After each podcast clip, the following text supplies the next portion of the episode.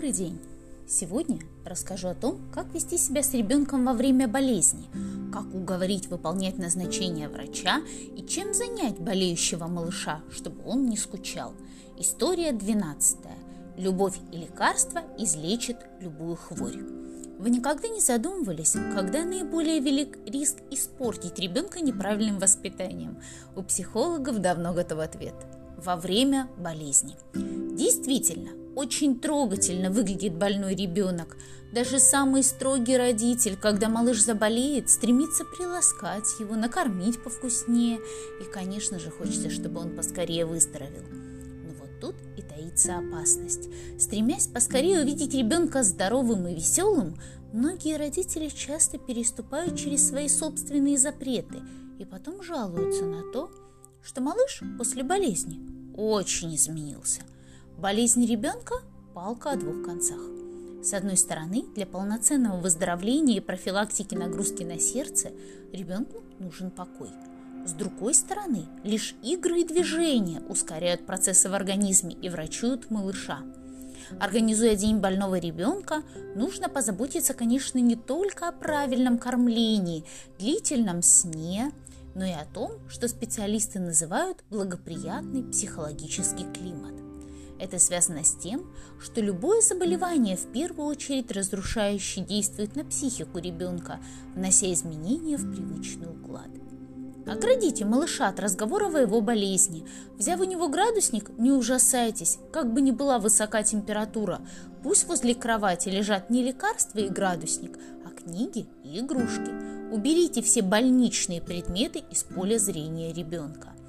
Как сложно уговорить ребенка выполнять назначение врача. Лучшим помощником в этом деле станет любимая игрушка.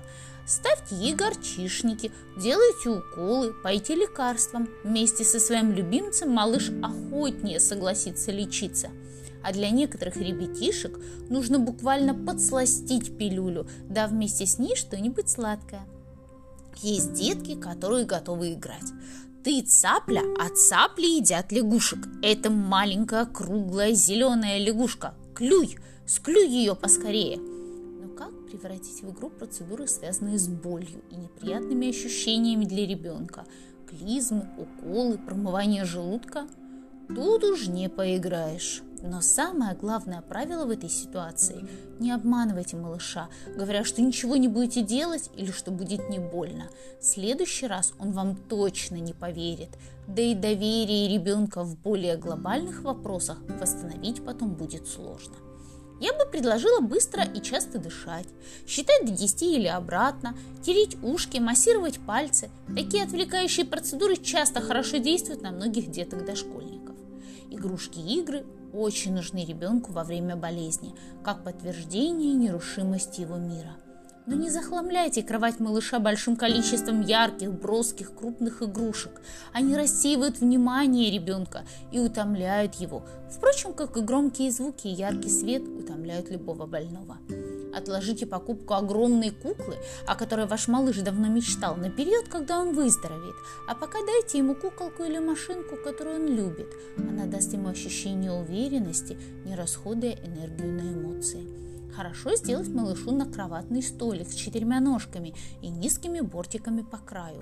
Он удобен при кормлении, при игре он не давит на ножки и с него ничего не скатывается. В любой момент его можно легко забрать, не нарушая порядок лежащих на нем предметов. Если малыш лежит в постели, то не стоит давать ему краски. Банка с водой может перевернуться, заставив, доставив вам массу проблем и неудобств. Замените краски карандашами, фломастерами, маркерами, мелками, и пусть ваши кроха рисуют в сласть. Займите малыша рукоделием. Научите его складывать бумажные цветы, кораблики, самолетики. Если ребенок чувствует себя лучше и может встать на небольшое время с кровати для игры, усаживайте его за стол. Вам в помощь пазлы, пластилин, мозаика, аппликация, склеивание моделей. Можно продолжать бесконечно, но не увлекайтесь. Помните, что ребенок ослаблен и быстро может перевозбудиться и переутомиться. Читайте ребенку книги, включайте аудиосказки, но ограничьте или вовсе исключите телефон, телевизор и компьютер. Превратите болезнь для ребенка во что-то, если не очень приятное, то вполне терпимое, и вы вскоре убедитесь сами, как быстро выздоравливают дети, которых лечат не только таблетками, но и вниманием и любовью.